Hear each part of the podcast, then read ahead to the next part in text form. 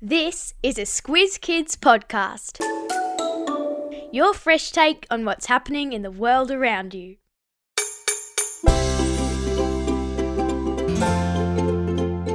It's all about heat and gas. It's bringing together 70,000 people this week, and it could affect life as we know it.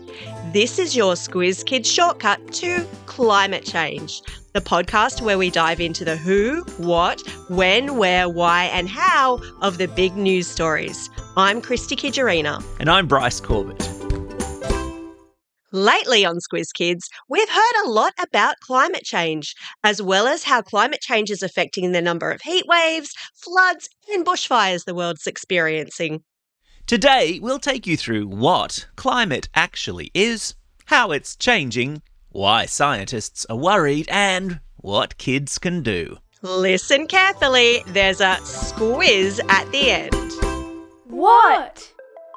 Bryce, the news and science classrooms are full of references to climate change. Sure are. This week, you're going to hear lots in the news about something called a COP in Dubai.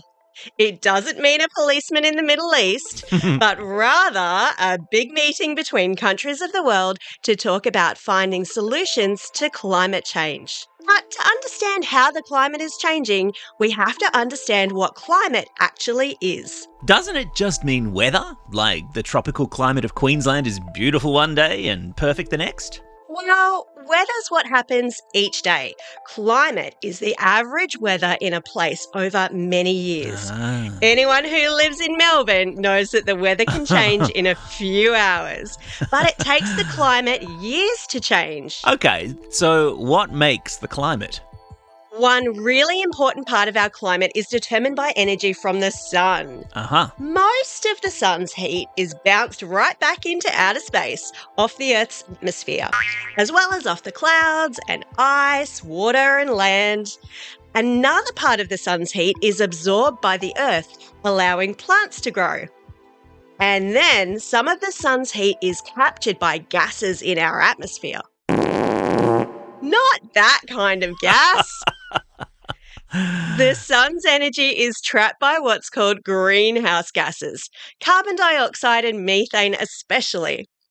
Basically, the sun's heat was going to escape Earth, but it's caught by those gases in something called the greenhouse effect. Caught! And that's a bad thing? Well, definitely not. Without the greenhouse effect, Earth would be 33 degrees cooler and way too cold for humans to live here. The greenhouse effect makes Earth habitable, and that was the delicate balance that made life on Earth possible for many millions of years. But if the amount of greenhouse gases increases, as has happened in the past 100 years or so, then the greenhouse effect can get stronger and things can get hotter. Aha! So is that how our climate is changing? Well, it's important to note that Earth's climate has been changing for billions of years. There have been times when it was cooler, Like the Ice Age? yeah, and times when it was warmer. But for about the last 8,000 years, it stayed pretty much the same until the Industrial Revolution. Now, you'll probably only learn about that once you get to high school, but the Industrial Revolution started in the 1800s, and it was when the world began to shift away from most people working on farms to working in big factories and using machines. That's right. The big change to the way we live has upset the balance of greenhouse gases. Basically, we're adding more gases to the atmosphere than our environment is able to absorb. And that means it's getting hotter. It sure does. 2023 is on track to be the world's warmest since the 1850s when we started measuring. Our oceans are getting hotter as well. which must have an effect on plants and animals that live in the oceans and on land. Now, is that why scientists and governments are worried? Why? Bryce, scientists are telling us that climate change, if it continues the way it's been going, will affect human health, farming, water supplies, plants, and animals. not to mention an increase in bushfires, floods, and heat waves, which we're already starting to see. And just about every country in the world has agreed that we need to do something, right? In 2015, there was a big meeting in Paris where the leaders of 185 countries all signed an agreement to work together to reduce those greenhouse gas emissions.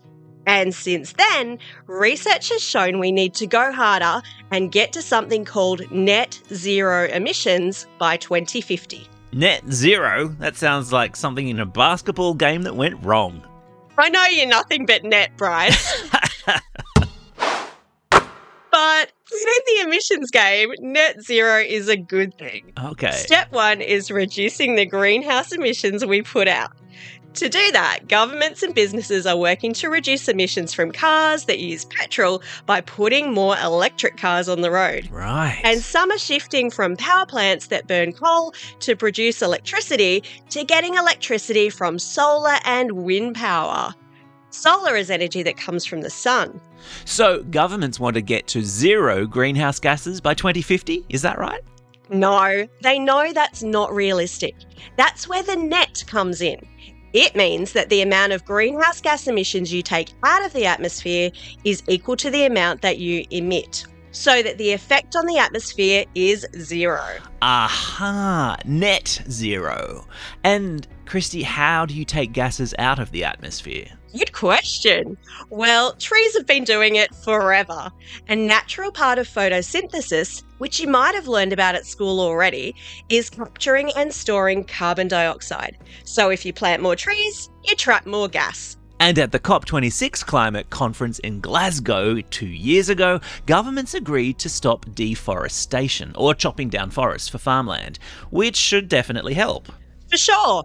And scientists are hard at work developing brand new technologies to help the trees trap carbon dioxide. They're looking for ways to scrub gases from the sky, Wow. store them in plants in the ocean, and other nifty ideas. The race is on. That's why this year's COP28, to be held in Dubai this week, the most populous city in the United Arab Emirates, or UAE for short, is such an important event.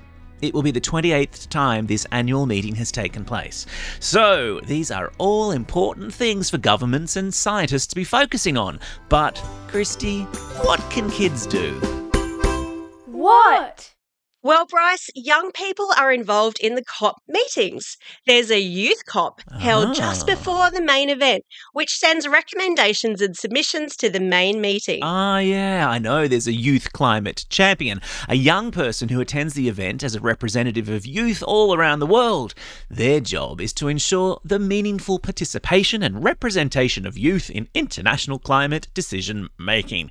Christy, what exactly is a COP? So, a COP, Bryce, is an acronym. Acronyms are abbreviations formed by the first letter in a series of words. Right. So, USA is an acronym for United States of America. Mhm. Your first classroom resource will be to explore some really common acronyms and then design one for your class. It'll be fun. As for COP, it stands for the Conference of Parties, which is a boring name if ever I heard one, Yeah. as it's been happening every year for 28 years as part of the United Nations Conventions on Climate Change. About 70,000 people will be attending this year. Not just governments, but activists, religious groups, and other organisations. Hang on a minute. What is the United Nations? Good question. It was created back in 1945 after the world had been through two really terrible wars. The idea was to create a place where countries could work out their differences and band together to make the world a better place for all its 8 billion inhabitants to live. Okay, so the UN is listening to young people's voices at the meeting in Dubai, but what can kids do at home or at school each day? That brings us to our second classroom resource. You'll read about some ways that kids can help and decide on one that you could do. You'll write it on a leaf, which you'll decorate, and then create a class climate tree with all those leaves. It will look beautiful. Ah. I'd say there are three main categories of things that kids can do.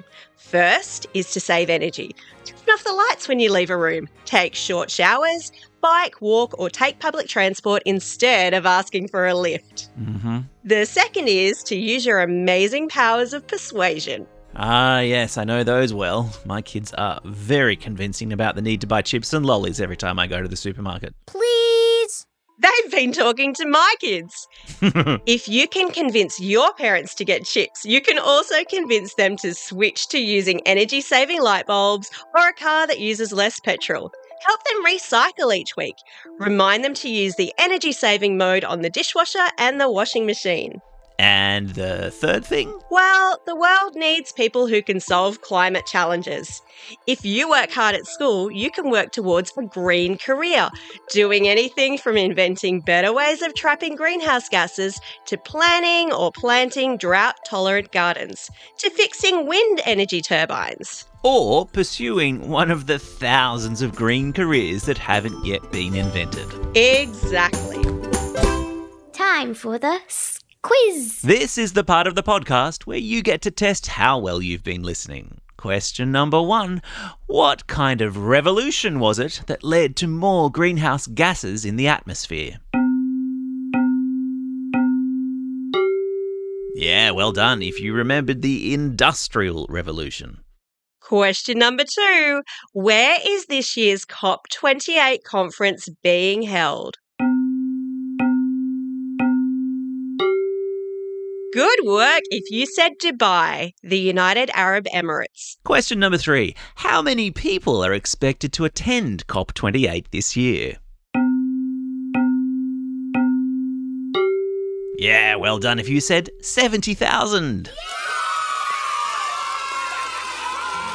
Now, don't forget, we've created a couple of super excellent classroom resources to go with this shortcut, and you'll find links to those in the episode notes.